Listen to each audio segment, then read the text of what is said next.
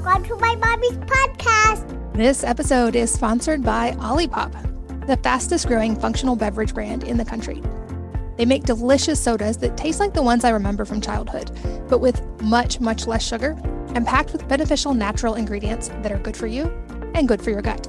Did you know that 90% of Americans consume way more than the USDA's recommended daily added sugar intake of 30 grams?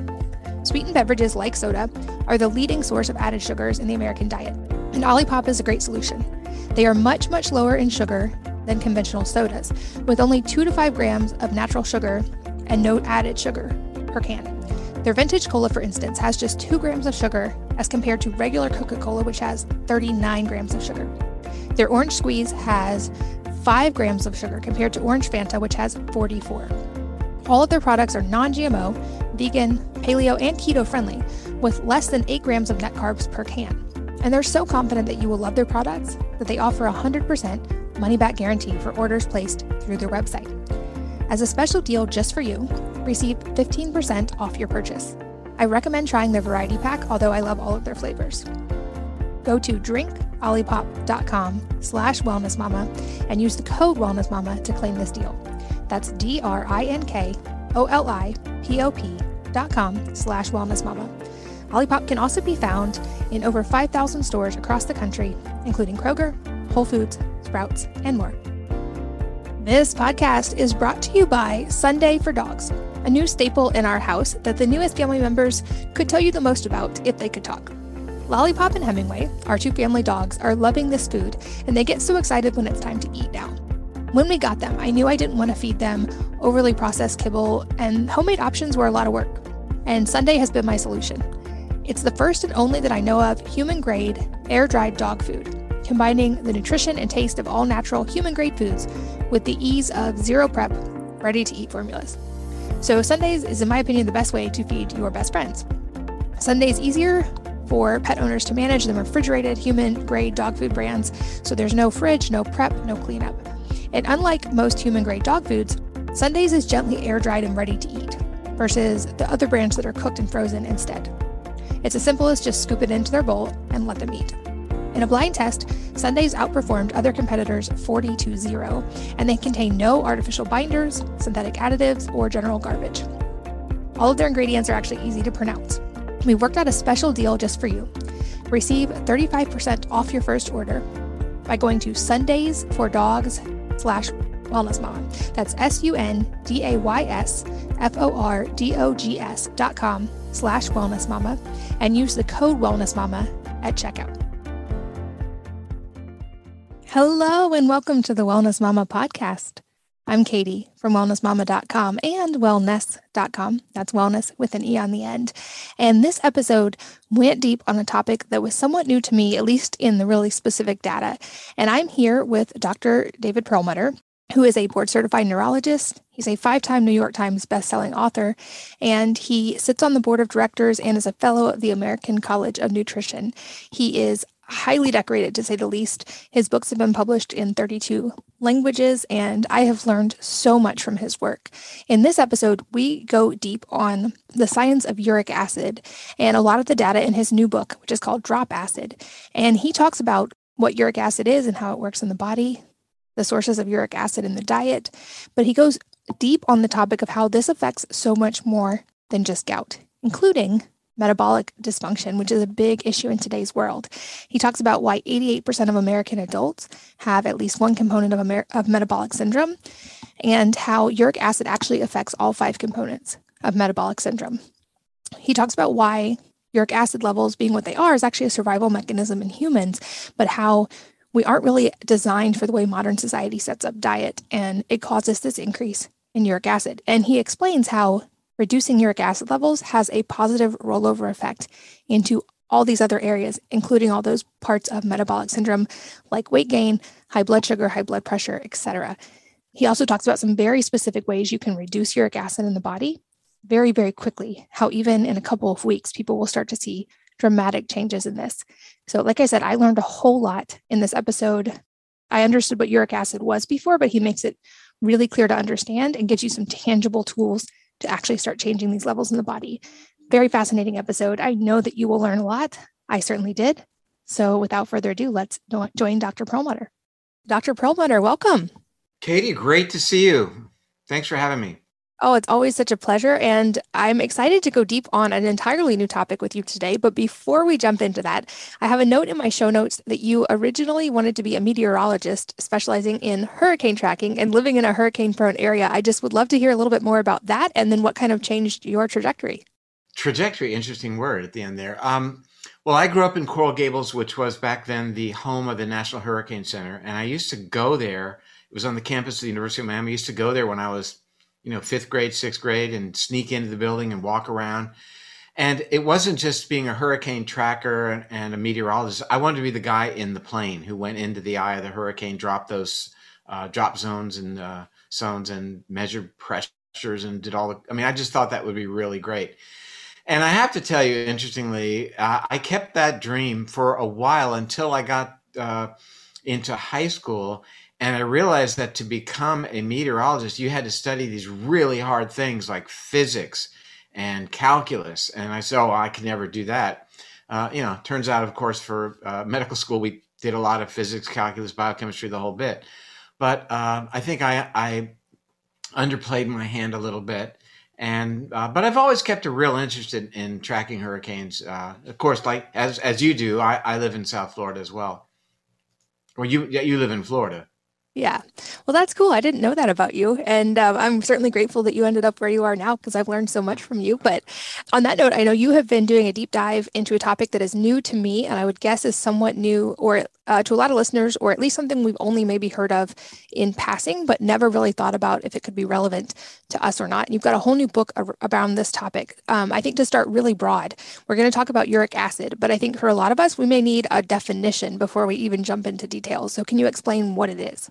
I will. So uric acid, U-R-I-C acid, is the end product of what our bodies produce when we metabolize fructose sugar, for example, uh, alcohol, and something called purines. Purines are the breakdown product when we eat food of the DNA and the RNA contained in the foods that we eat.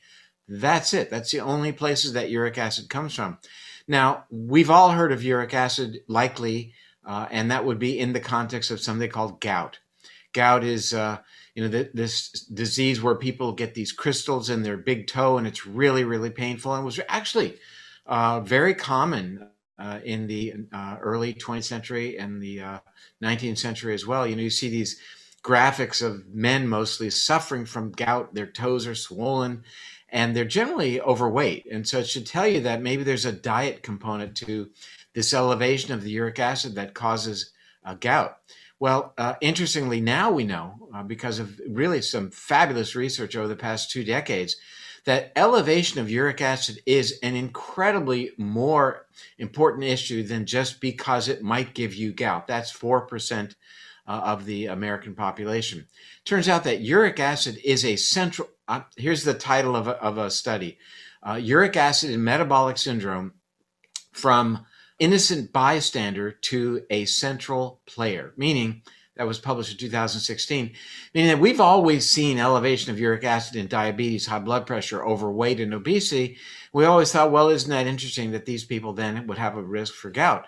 But it turns out that it's a causal event, it's orchestrating the elevation of our blood sugar, the elevation of our blood pressure, the increase in our body fat it's playing a mechanistic role.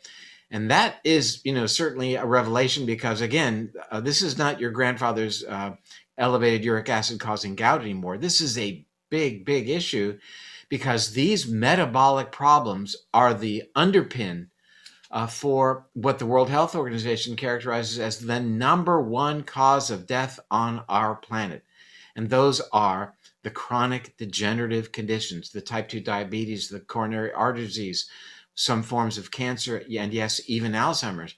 That's the number one uh, reason that people today are dying, not from a virus. So, you know, it's the big net. It really is a big net. The exciting thing about uric acid is we can bring it down very quickly. Uh, on the front end to keep it from being manufactured and uh, aid even in its excretion, bring it down and finally give people a new tool in their tool chest to really gain control over their metabolism. I mean, metabolic issues are breathtaking. I, I just traveled yesterday, I got home from a, a trip to give a lecture on this topic, oddly enough. And I haven't been traveling that much over the past couple of years, and I was just astounded at what I saw in the airport in terms of, you know, you can look at somebody and pretty well determine where they are metabolically.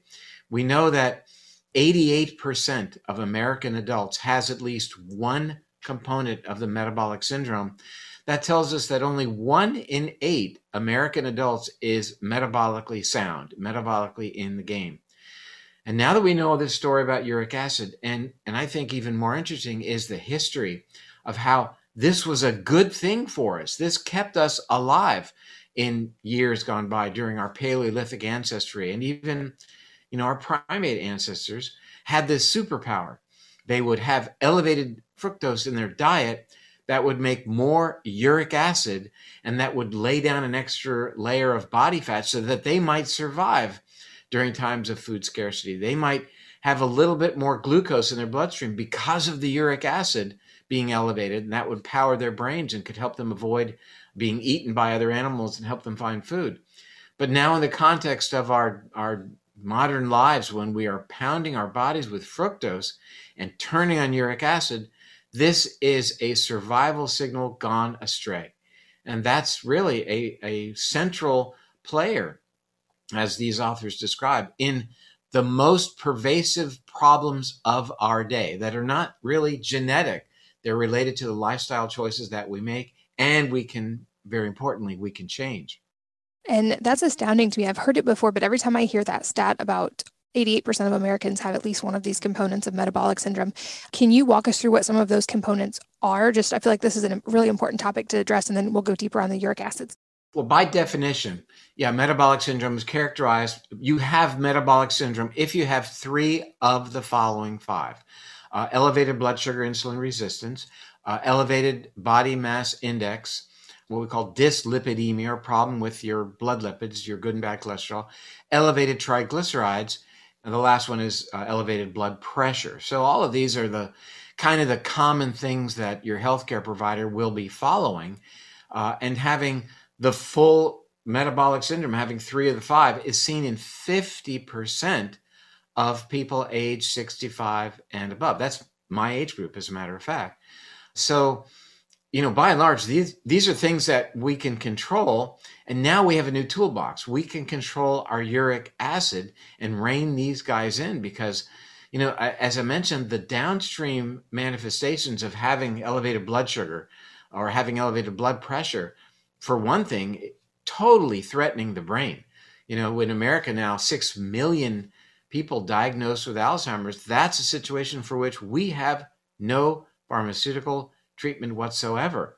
So we've really got to focus on uh, the idea of prevention and certainly exercise, keeping blood sugar under control, maybe using a continuous glucose monitor and keeping your uric acid reined in, knowing what it is and then doing things to bring it down to a normal level or optimal level, uh, if in fact it is elevated. These are things we can do right now.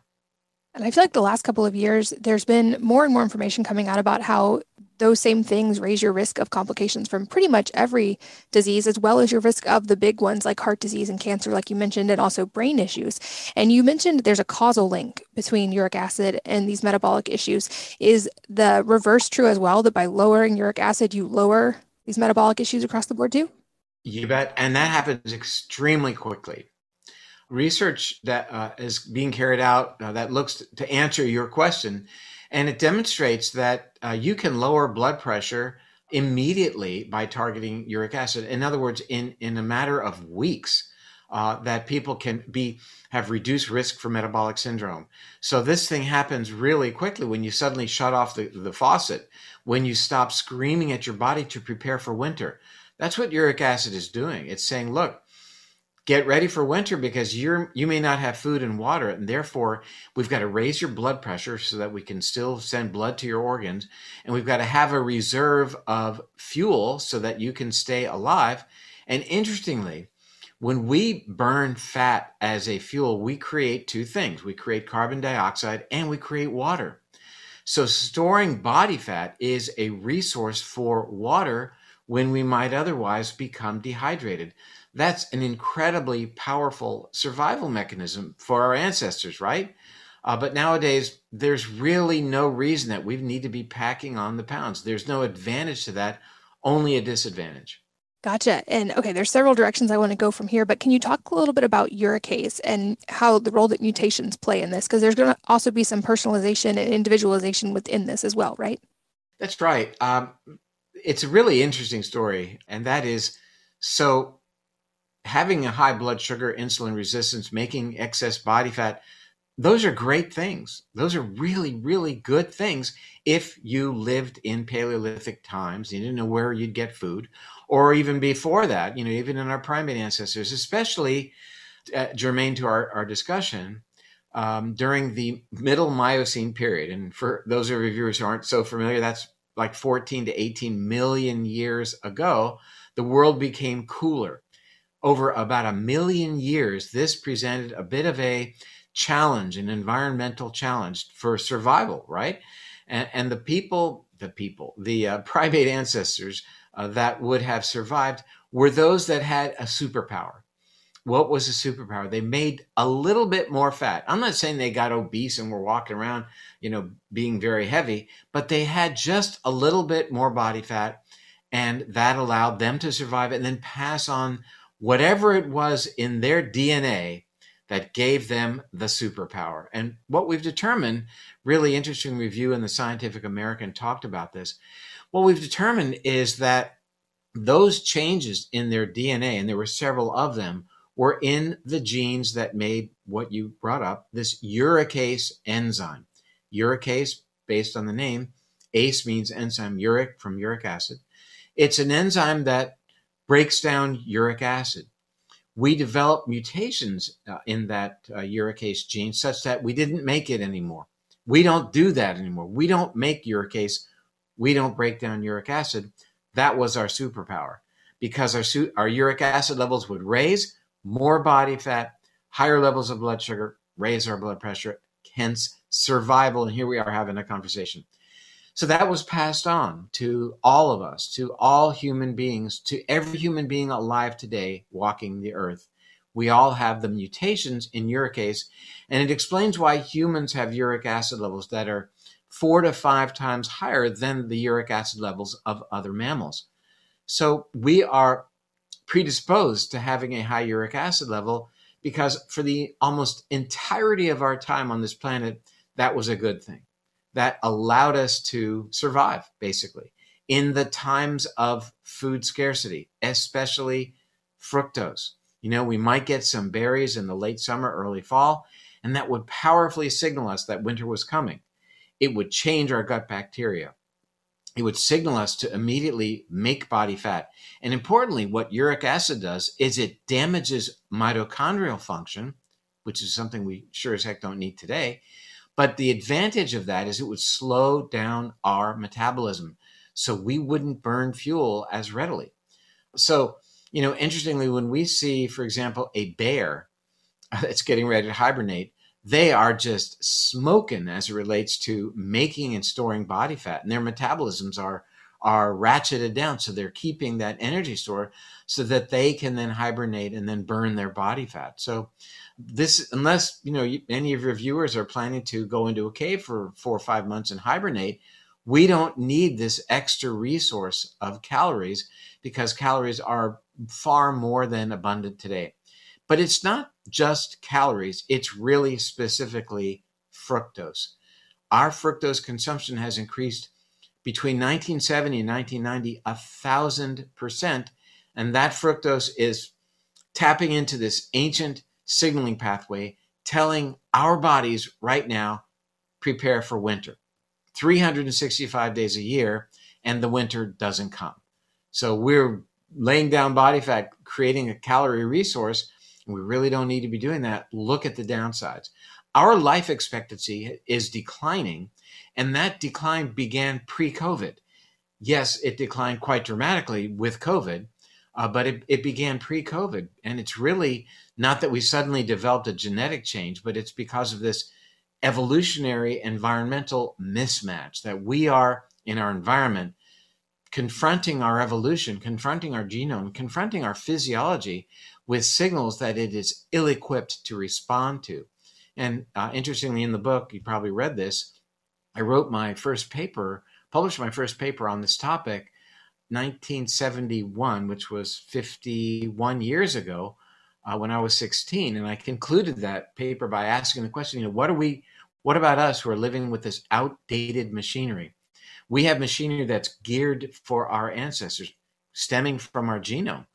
And now we're challenging it day in and day out with these influences like fructose uh, and telling our bodies, you know, to do things. And the body responds. It's doing its best based on the signals that we give it in terms of the foods, for example, that we eat that statistic about we're seeing life expectancy decline is actually the reason I got into health as well. Reading when my first child was a baby, that his generation was going to be the first in centuries to have a shorter life expectancy than their parents. And like you mentioned, we're still seeing this trend continue, which That's was right. really alarming for me. And I highly recommend the book for all of you guys listening. It is a fascinating read, and I know that there's so much more information in there than we can go into today. But when you talk about how excess uric acid is reducing mitochondrial function and leading to metabolic dysfunction, that obviously leads to the question of how do we undo this damage when we're living in a society where all of this is very abundant because it seems almost like a, a, magic lever when you read this book of oh wait this is a thing that can help with weight loss. It can help with metabolic dysfunction. It can help reduce disease risk. It becomes a big deal. Um, so where do we start? It does become a big deal. And i'll answer that question in just a moment but you know the question many of your viewers may be thinking i'm thinking it right now is why would i as a neurologist be involved in in metabolic issues? And uh, you know, for me as a neurologist, understanding that metabolic dysfunction is at the core of our most pervasive neurodegenerative conditions, that's what motivated me. And now we recognize that, you know, it's at the core, it's at the, you know, the cornerstone of, of heart disease and, and kidney disease and non-alcoholic fatty liver disease. These are all manifestations uh, of a dysfunctional metabolism. So it does indeed throw a wide net. So to answer your question, uh, we need to do everything we can to first understand what's going on, what uric acid is doing, that it was a survival mechanism for our ancestors, but now it is killing us. And then get a sense as to where we are on the scale of our uric acid level. And then if it's high, we'll talk about in a moment what we can do.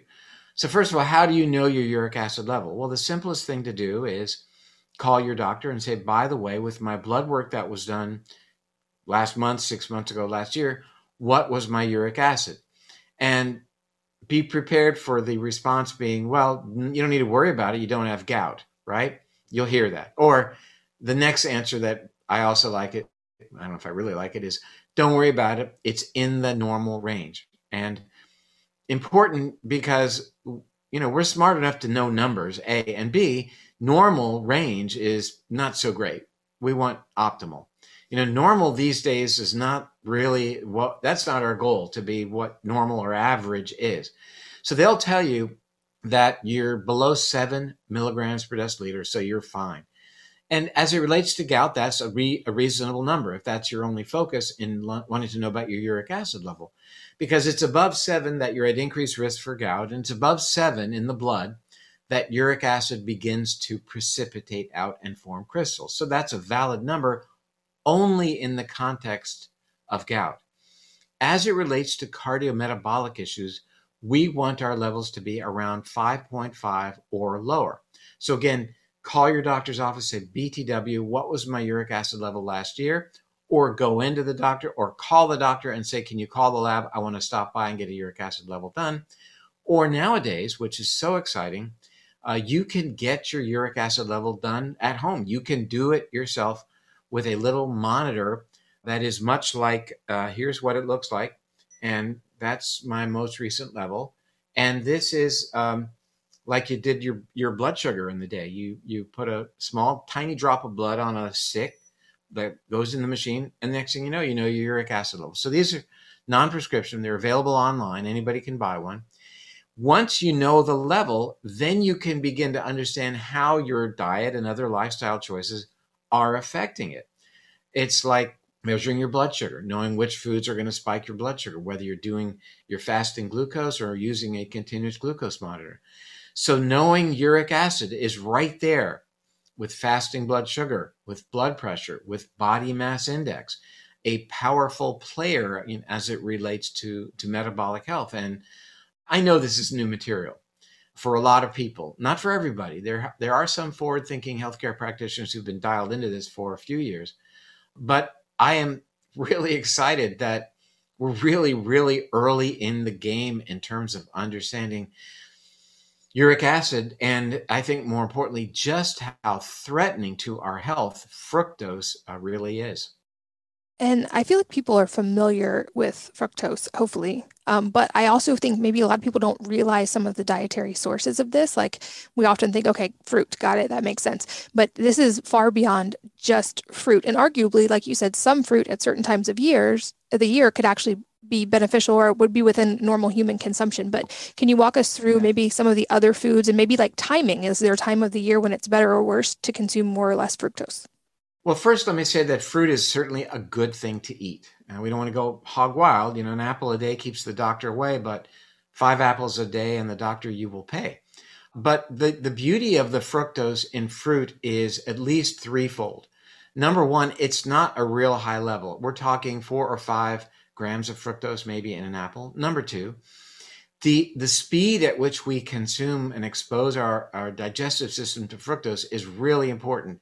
You don't really expose your body to a high fructose load when you eat apple or eat a fruit, as you would, for example, if you drank a soda. So the speed is slowed because you're eating it, number one, but also because it's uh, you're consuming fiber, and fiber is slowing your absorption as well. That's really a good thing.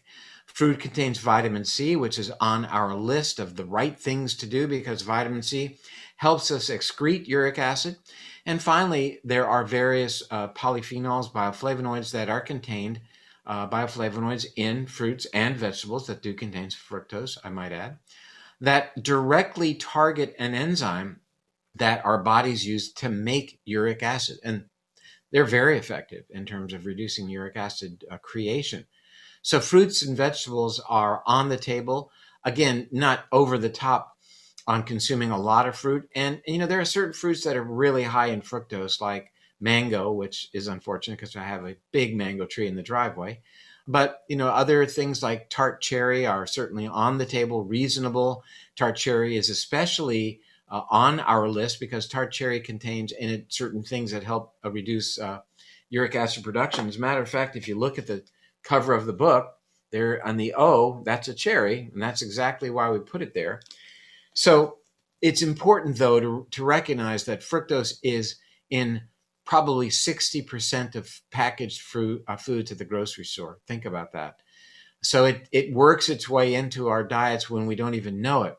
But I think it's really fundamental that the amount of fructose and its delivery is, is key. And that is, if you're drinking 36 grams of sugar in your Coke or, or other beverage that you're drinking, uh, that is a, uh, an onslaught to your body that quickly overrides your intestinal ability to deal with fructose and immediately sends that fructose to the liver where the party begins and the, and the damage is done and your body's preparing for winter. Now, surprisingly, uh, that also happens with fruit juice. And what am I saying? I'm saying that fruit juice is a powerful resource for fructose, and there's nothing natural about it. It's not as if our hunter gatherer forebears would suddenly come upon a forest where there were trees with cartons of orange juice or apple juice hanging from the trees. So, that bombardment of your body with that level of fructose is really telling your body, get ready for winter, make as much fat as you possibly can very quickly. So those are important sources of fructose. Alcohol is an interesting story as well, because a moderate, a modest consumption of alcohol is either neutral in men or actually associated with slightly reduced uric acid levels in women. Again, the bioflavonoids contained in alcohol may be effective in that regard. Hard liquor will raise uric acid, but the biggest player is beer. Beer has alcohol, but it also contains our third category, which are called the purines as mentioned, the breakdown product of, of the cells of whatever you're eating. Uh, specifically the DNA and the RNA that is contained in those cells. Beer is made from brewer's yeast, and that's really a, a powerful source of purines. So now you have the alcohol, you have the purines. We understand the beer belly, right? It's because you're you're sending two powerful signals to make uric acid that are telling your body, you know, harvesting this pathway, uh, telling your body to make fat. So that's what the biochemistry of the beer belly really is. So it's important then to limit how we, you know, uh, consume those resources to make uric acid. And I do want to mention uh, one other thing, and that is our bodies as an emergency signaling mechanism will make fructose within our body. So you can be fructose free. But if you have, for example, eat, eaten a lot of salt, your body thinks it's dehydrated. And one of the things it does is activates what's called the polyol pathway uh, and makes more fructose. Fructose is a hedge against dehydration. Why? Because fructose becomes uric acid, and uric acid makes body fat. Well, how does body fat have anything to do with dehydration? Simple. When we have more body fat and we're using that for our metabolism, we're making carbon dioxide and water. So we make water from fat. So this whole pathway has another very important uh, effect on us for life, for survivability, and that is that it allows us to have water. When you look at this animal that walks across the desert for three weeks and doesn't drink water, it's carrying a resource for water on its back called the hump of the camel. And inside that hump is not water, it's fat. And it's stored outside of the camel so that it doesn't insulate it, so that it can deal with the heat. But believe me, it taps into that fat for calories, that's for sure, but also as a water resource. And many animals do it. That's why whales have a lot of fat. Even the hummingbird uh, is 40% of its total body weight is fat as it's preparing for this epic uh, multi thousand mile journey that it, it takes. And if you want a hummingbird in your backyard, what do you put out there? What's the hummingbird food? It's sugar water. They love that. And that's what allowed them to survive.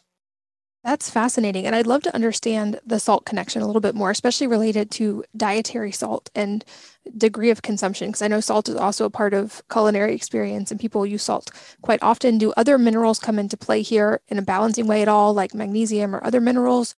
No, uh, we, we are really kind of exquisitely sensing as a survival mechanism our sodium level so that when sodium levels go up, we trick our bodies into thinking they're de- it's dehydrated, at which point mechanisms are activated that help us conserve our, our body water, as it were, uh, activation of something called vasopressin, uh, a brain hormone.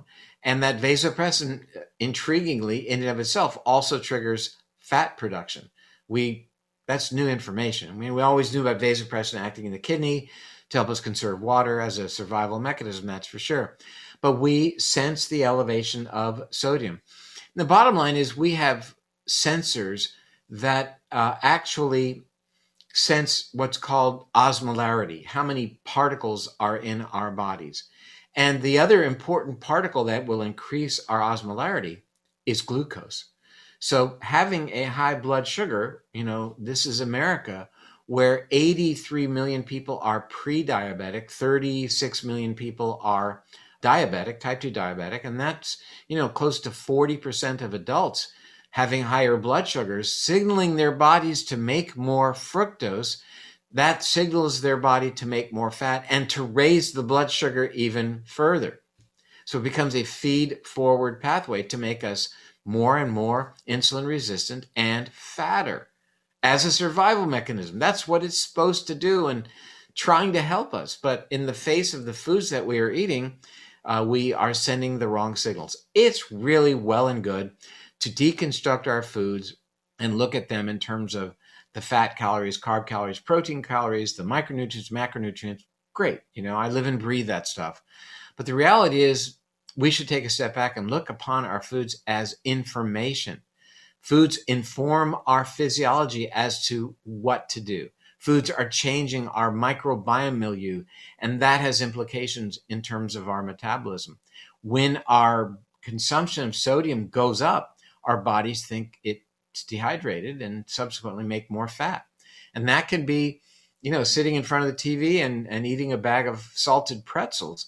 That sends a signal to your body that winter's coming because you're making more fructose immediately, activating that pathway. Now, a simple offset for that, and I don't recommend it. I don't recommend the pretzels, nor do I recommend the fact that they're salted. I mean, that's a very, you know, a highly processed carb, as it were. Blood sugar is going to go up. That drives fructose formation even more rapidly in conjunction with the sodium. But if you happen to do that because you were watching a big game or whatever and you know it was wrong, drink a lot of water. That'll help keep the blood sodium lower and won't trigger this pathway. And let's be clear this pathway leading to the production of uric acid, which then damages mitochondria, has been demonstrated to be in the human brain as well. The activation of this polyol pathway to convert glucose into fructose into uric acid to then damage the mitochondria. And, you know, that's a central player in Alzheimer's, in Parkinson's, really across the board uh, in neurodegenerative conditions you just said so many important things and i'd love to touch on the water one a little bit because i've noticed a trend in the health community. Often people who lose weight and resolve metabolic dysfunction one of the things they talk about as a pillar of that is they weren't drinking enough water and now they're trying to consciously drink enough water every day. Um, and we can all think of like captain planet and dilution as the solution to the pollution but it seems like proper hydration is a big key in a lot of these different elements. Mom was right. You know eight ounce eight glasses a day whatever it was you know and uh, I gave a, a, lecture. I gave was it yesterday? No, yeah, it was yes day before yesterday, and I, I said to the audience, "Yeah, you're going to be peeing a little bit more. You are."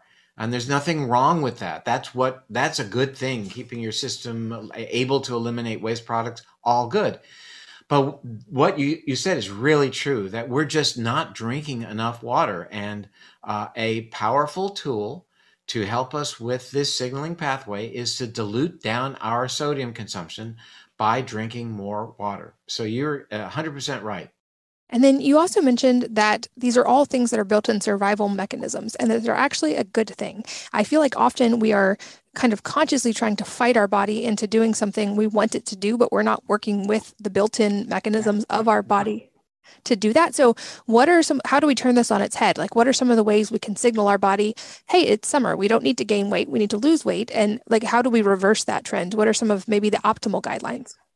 You know, and you kind of hinted at that earlier about seasonality. And, you know, the real thing about seasonality as it would relate, for example, to eating uh, the berries and the fructose containing foods in the late summer and early fall would have been to prepare our bodies for food scarcity. So we don't need to be seasonal in that regard. Is there an upside to having some berries? Sure, they're great polyphenols, fiber, uh, good things in berries, that's for sure. But I think the notion of being seasonal, uh, you know, there's nothing else about our life that is seasonal, that's for sure. We experience warm weather, we experience cold weather, you know, and and we I think are able to adapt to that acutely but the notion of of preparing for winter by laying down extra body fat, I think, is an interesting throwback to you know times gone by. We don't need to do that now. We are not going to be in uh, food scarcity mode during the winter months. That's for sure. So there's no need for it. We don't need to raise our blood sugar to power our brains. Our blood sugars are going to be just fine. And a lot of people, as mentioned earlier, blood sugar is already elevated. That's 40% of American adults. So we don't need to trigger that pathway. We don't need to raise the blood pressure to make sure that our organs get enough blood supply. We know that you know high blood pressure is already an issue uh, in the 12 to 18 year old group. 10% in America of 12 to 18 year olds are uh, suffering from hypertension. So, you know, we don't need to do that either. All of those things, the elevation of blood pressure, blood sugar, body fat, you name it, are powerful threats to our physiology, our health, and certainly our longevity. So, if uh, you mentioned that these are things that can reverse relatively quickly, like we can start to see these levels drop relatively quickly, what does that look like? Especially maybe for someone who is in that higher range, either in the at risk for gout or at risk for metabolic issues. How quickly can they turn that around? And maybe what are some of those really important first steps? Oh, it can it can happen within a couple of weeks. There's one study out, out of England that looked at a group of 22 young men with uh, elevated blood pressure and uh, elevated uh, uric acid. And they were given a nutritional supplement called quercetin. Who knew, right? 500 milligrams of quercetin uh, in, I think it was uh, over an eight week period, dropped their uric acid levels by 8%, which is, is uh, pretty astounding.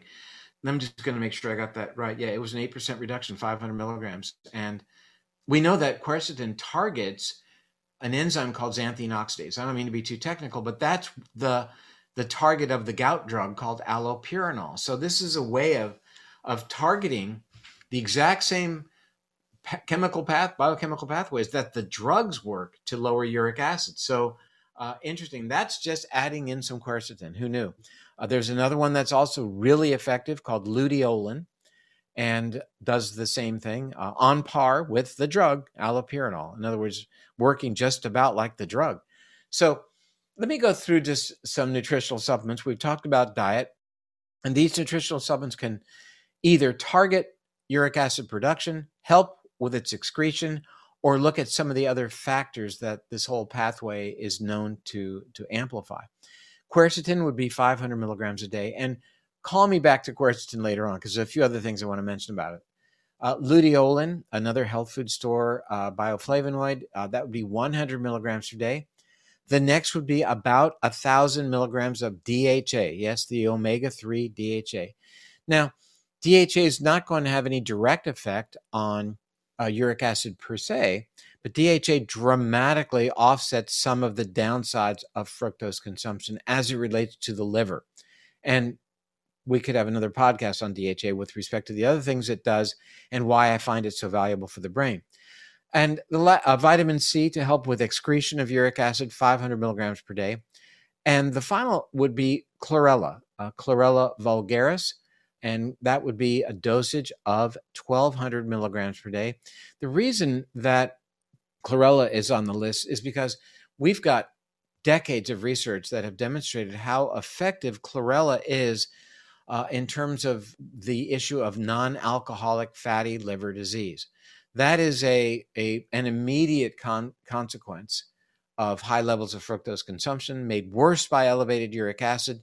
So we didn't this time want to you know give people a list of 12 or 15 different supplements that they should be taking uh, and try to because people probably already are but really try to tease out those that are going to have particular relevance as it relates to uric acid and I know from at least the research I'm seeing, non alcoholic fatty liver disease is on the rise quite drastically currently. I would guess most people have at least heard that term, but for people who aren't familiar, can you just give us a brief description of what that is and what's going on? Sure. So, we've known that alcohol consumption, uh, we've known this for an awful long time, leads to damage of the liver. And the first thing that occurs in the liver is it starts to accumulate fat. Something about alcohol flips a switch within the liver that says make fat. Ultimately, that fat within the liver leads to inflammation, and ultimately, this can lead to actual scarring of the liver uh, called cirrhosis, uh, and ultimately liver failure. Uh, and this uh, early on begins to compromise the way the liver can do its job. The liver is an incredibly fascinating uh, organ in terms of the multitude of things that it does. We've got to do everything we can uh, to take care of the liver. That might be actually my next book. I, I don't know. The more I learn about liver function, the more uh, excited I become about it. So that's alcoholic fatty liver disease. Well, it turns out that fructose consumption can cause the exact same changes within the liver the the flipping on of the fat switch the turning on fat production uh, making those liver cells retain fat ultimately compromising function and downstream issues like insulin resistance, increased triglycerides, uh, dyslipidemia, uh, increasing blood glucose, etc. So fructose can do the same thing, and that is called non-alcoholic fatty liver disease. Let me get a little technical here because this is kind of exciting for people like me, and hopefully I can break it down uh, and tell you why I'm interested in this. Turns out that if you block the metabolism of fructose by dampening down or breeding laboratory mice that don't have a particular enzyme called fructokinase. That's the first enzyme in the metabolism of fructose. If you do that and give these animals alcohol, lots and lots of alcohol, they don't get fatty liver disease. What is that telling us?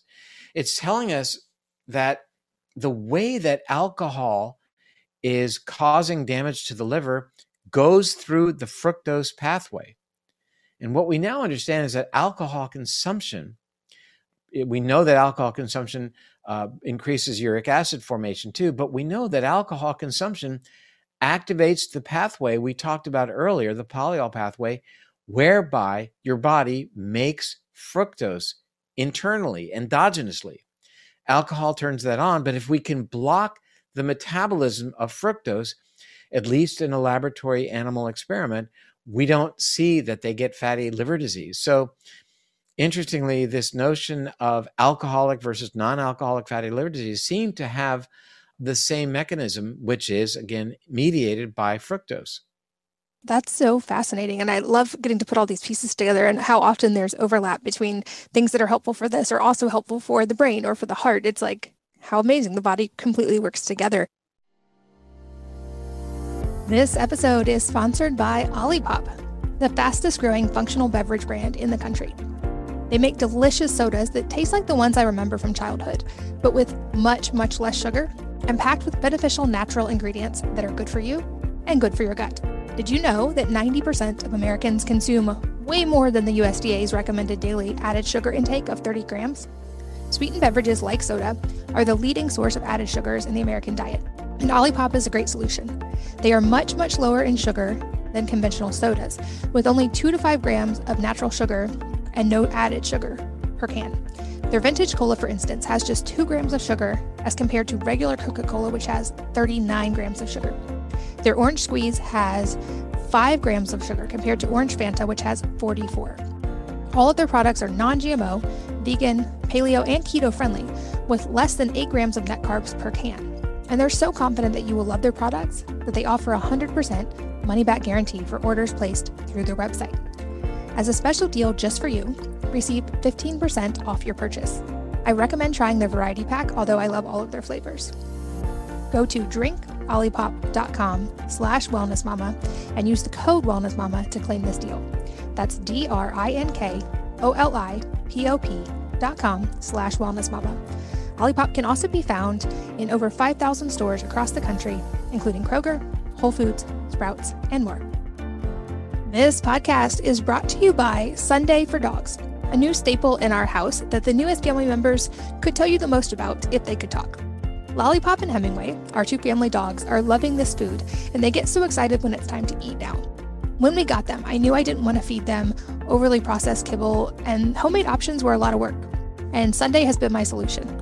It's the first and only that I know of human grade, air dried dog food, combining the nutrition and taste of all natural human grade foods with the ease of zero prep, ready to eat formulas.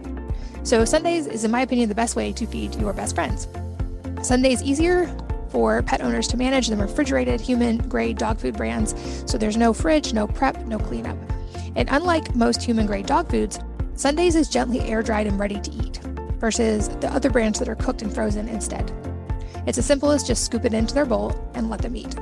In a blind test, Sundays outperformed other competitors 40 to 0, and they contain no artificial binders, synthetic additives, or general garbage. All of their ingredients are actually easy to pronounce. We worked out a special deal just for you. Receive 35% off your first order by going to Sundays for Dogs slash Wellness Mom. That's S U N D A Y S F O R D O G S dot com slash Wellness Mama and use the code Wellness Mama at checkout. You mentioned to circle back on quercetin. Am I pronouncing that right? Hopefully, but I wanted to hear a little bit more about that because you said to remind you about that. Sure. So, uh, quercetin is a, a, nutritional supplement. It is a bioflavonoid. Uh, it's a health food store item, and I mentioned how incredibly effective it is in terms of reducing uric acid formation in the human body. Certainly in laboratory animals, that's for sure, but in the human body as well. And that's one of the reasons it's obviously on our list. Quercetin does a lot of other things. It's an anti inflammatory, it's an antioxidant in and of itself. It uh, is a senolytic, meaning that it helps our bodies get rid of senescent immune cells and allows us to repopulate with more vital, youthful immune cells, therefore helping us have a more balanced immune system. These days, who wouldn't want that? And the other thing that's really interesting about quercetin, I'm going to be technical again, so here it comes. It, this will be on the quiz, though. Uh, it activates a pathway called the AMPK pathway, the AMP kinase pathway. And simply stated, that is a pathway that says don't make fat, burn a lot of fat, and instructs your liver not to make more sugar, glucose specifically. It turns off when you stimulate AMP kinase, AMPK. There are a lot of YouTube videos that people can watch on this. If you uh, if you stimulate AMP kinase, it shuts down a process called gluconeogenesis, forming glucose, new glucose in the body, genesis, creating it. And interestingly, one of the probably the most popular drug for uh, diabetes is called metformin. And that's what metformin does it stimulates this pathway, AMP kinase, that again is instructing, tells your body the hunting is good. No need to store nuts away for the winter, right? Don't make body fat. Don't raise the blood pressure. Don't raise the blood sugar. Everything is good. The hunting is good. We've got plenty of food. Now, uric acid works in the opposite way. It shuts down AMPK, as you would expect. It's doing its job. It's saying winter's coming. We don't have food. Make fat, raise blood sugar, increase blood pressure. So that's powerfully then why we want to get our uric acid levels under control. I will mention that probably the most effective thing that we can do to stimulate AMPK, you know, including quercetin, but it's exercise. Exercise is the ticket that uh, allows us to activate AMPK, and uh, you know that's why we see some so many benefits from exercise, along with you know obviously other things that it does. And you also mention in the book the Love Diet. Can you explain what that is and why it's important? You gotta love it, right? so the Love Diet is LUV, and that means lower uric values. So we created uh, a really nice explanation in terms of what your food should look like. And the nice thing about the Love Diet is it's a diet that's going to work with probably almost any other diet that you may be on. Uh, so it's you can be on the Love Diet if you are paleo, keto, vegan, uh, whatever, because we've just put in these important bullet points that target uric acid formation, regardless of the diet that you know, a person might think this is what they've chosen to do. And basically, it is a diet that you would, as you would expect, is low as can be in terms of anything with added fructose or added sugar for that matter. Remember, sucrose or table sugar is 50 50, fructose bonded to glucose. So even using table sugar, you're pounding your body uh, to the tune of, in America, 58 pounds a year of sugar. So it's a diet then that is very restrictive as it relates to sugar. It's uh, very high in various foods that are known to contain the various bioflavonoids I've been talking about that help with lowering uric acid. We talk about the one beverage that uh, helps lower uric acid called coffee, and it can even be decaf coffee. May well be the caffeic acid or other polyphenols in coffee that are helpful, uh, which I was really very happy to find out being a coffee drinker. Uh, and so we've created these 40 recipes that feature many of our hero foods like onions, like the cruciferous vegetables, cherries, for example, that target specifically uric acid and and allow you to eat really, really well. And you know, this notion of lowering your uric acid might be for many of your viewers uh, that one missing link that they kept thinking, I'm doing all the right stuff you know, I'm exercising each day. I'm careful what I eat, but I'm just not getting that final, you know, that final piece of the puzzle here. I know there's something else I could be doing.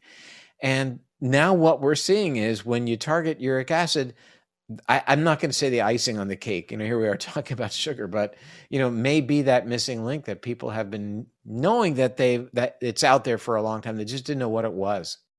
I was definitely blown away when I read and how clearly you break it down. Uh, and it seems like almost a miracle idea of how many things in the body this seems to affect. And especially when we're talking about weight loss and metabolic dysfunction, um, these are things that people can very often feel very stuck in.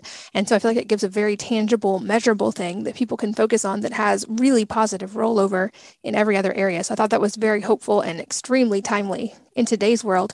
Are there any other lifestyle factors that come into play here? I know in general, and you've written about this in your other works, sleep is a super important component. Does it have any direct effect with uric acid? You mentioned exercise and hydration being big. Any other lifestyle factors to pay attention to?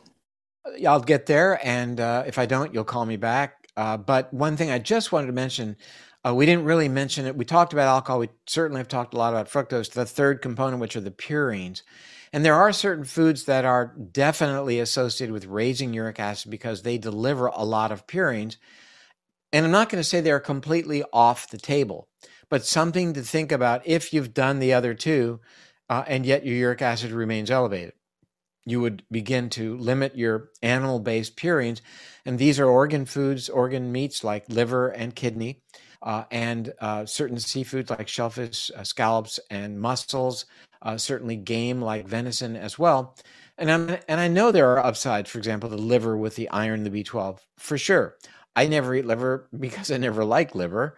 Never could I eat liver from age five or whenever it was that my mother was making liver. I'll never forget it. But but that said, I know that perhaps some of your viewers eat those organ meats, and I'm going to say with good reason. There are some good nutrients there, but let's see what your uric acid levels are doing. So, again, the fundamental here is to know your uric acid level and then then you realize how much work you need to do or not. So you may get away with having that liver that you so uh, desire because you know it's good for you or you like it or whatever. Uh, but that said, there are other lifestyle factors that we should uh, consider and talk about.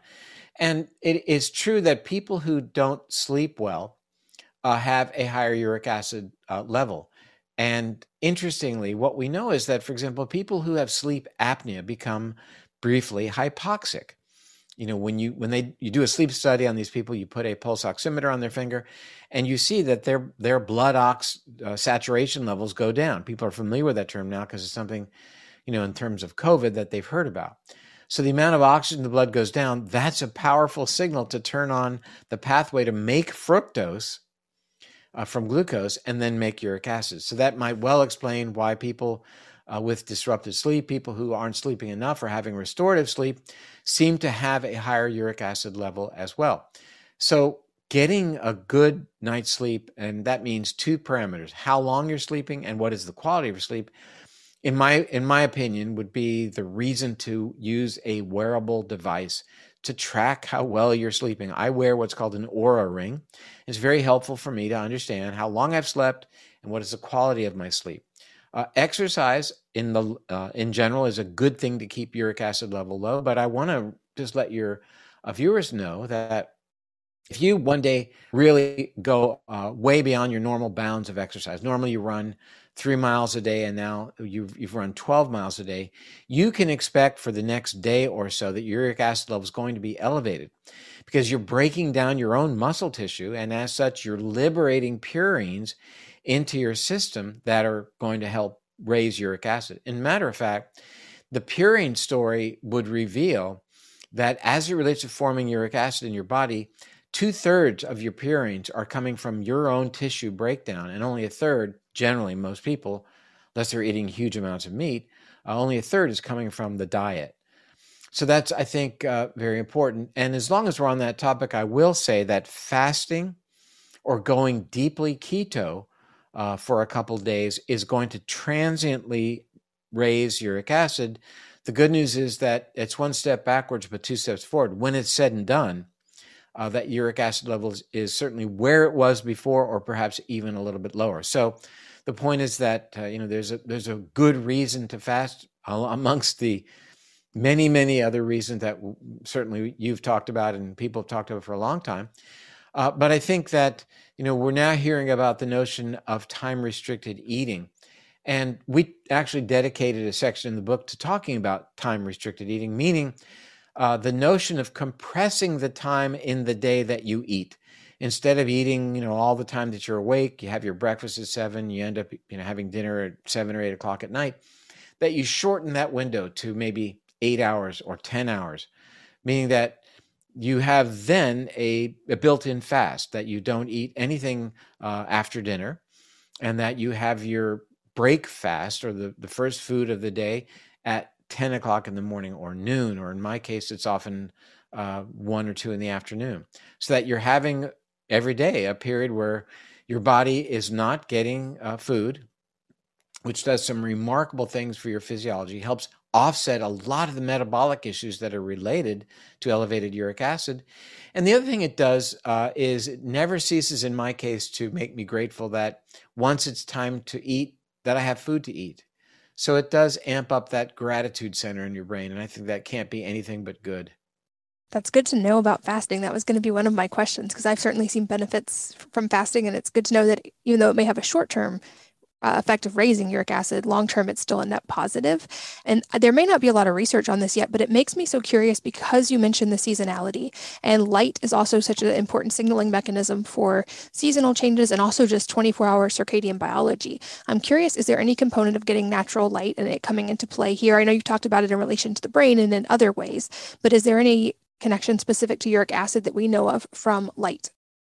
I would say that anything in the body that's going to increase inflammation, and we know that uh, when we're not aligned with circadian rhythm, as, as Sachin Panda has made so evident to us, that we are at risk for metabolic issues, we are at risk for weight gain, we're at risk for increased inflammation uh, and increased uh, production of stress hormones, etc.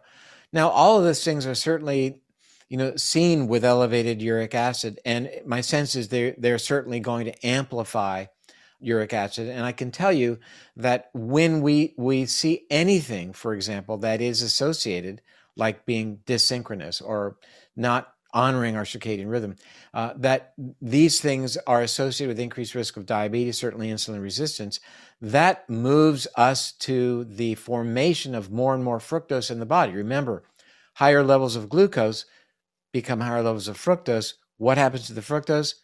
It becomes uric acid. So, uh, this is really very straightforward and easy to understand that when we are working the night shift or that we are not getting to sleep on time because we're exposed to blue light, uh, or really allowing our bodies to experience full spectrum light uh, uh, in the morning, for example, and that melatonin levels aren't doing what they should do, and therefore there are downstream consequences from that, which are metabolic, these are going to amplify the uric acid signaling pathway.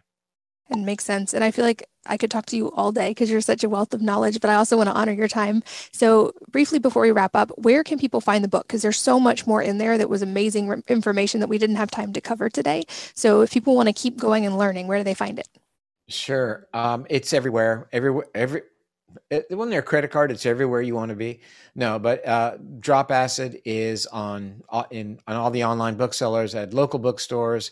Uh, it's at the airport bookstores. It, it's really everywhere. If you want to learn more about it, the website is dropacidbook.com. So uh, it's pretty straightforward. I, I, do a lot of YouTube uh, videos about the topic now that are really instructive. I include keynote slides, and people seem to be liking those. But again, the book would be on any of the online retailers. It's uh, reached number one now on Amazon in nervous system diseases. So very excited about that. And I'll include those links as well for all of you guys listening. Those will be at wellnessmama.fm. And a couple last very brief questions. The first being if there's a book or a number of books besides your own, which have influenced many other lives, but ones that have deeply influenced your life, what they are and why. Well, I think I'm going to give a very nerdy answer to this question. I mean, uh, I think I would guess many of your your guests would would talk about a book that really moved them spiritually, and that you know certainly has happened to me. But I think the most exciting book that I have is, believe it or not, my medical school textbook of biochemistry by Stryer. I don't know if you can see it behind me, but it's it's that book right there, and it's always nearby. It's it's very very close, and right next to it uh, is Adams and Victor's Principles of Neurology. I mean, that I know that sounds nerdy. You were probably looking for Siddhartha by Hermann Hesse about and all, the, and I get that, you know, but in terms of just, I mean, I'm understanding biochemistry now like I never did before, and it's absolutely a revelation that yeah, I, you know, we had to learn the pathways. This becomes that. How is glucose metabolized? Sure, get it But now I'm beginning to understand why these things are happening from a perspective of our health and physiology today, but more importantly, and certainly as you can see more excitedly, about how they evolved uh, to be protective of us and allow our survival. So, reading through and re-studying the biochemistry uh, is it's really pretty exciting for me. I know, and again, I get that's probably not an answer that anyone would have expected or have been looking for. Well, I'm appreciative for that answer and appreciative for you doing all that deep dive research and then converting that into easy to understand information in your own books that we can all implement easily in our own daily lives. And lastly, any parting advice for the listeners today that could be related to this or something entirely unrelated?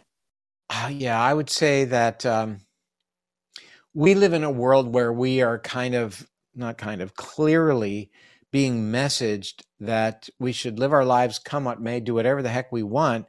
And when we have a problem, that modern medical science is going to be there to take to take care of that problem. And that's really uh, unfortunate because it's just not true. I mean, you know, you see people who have high blood sugar and are taking their diabetes pills. Uh, you see people taking so called Alzheimer's drugs that don't even work for that matter.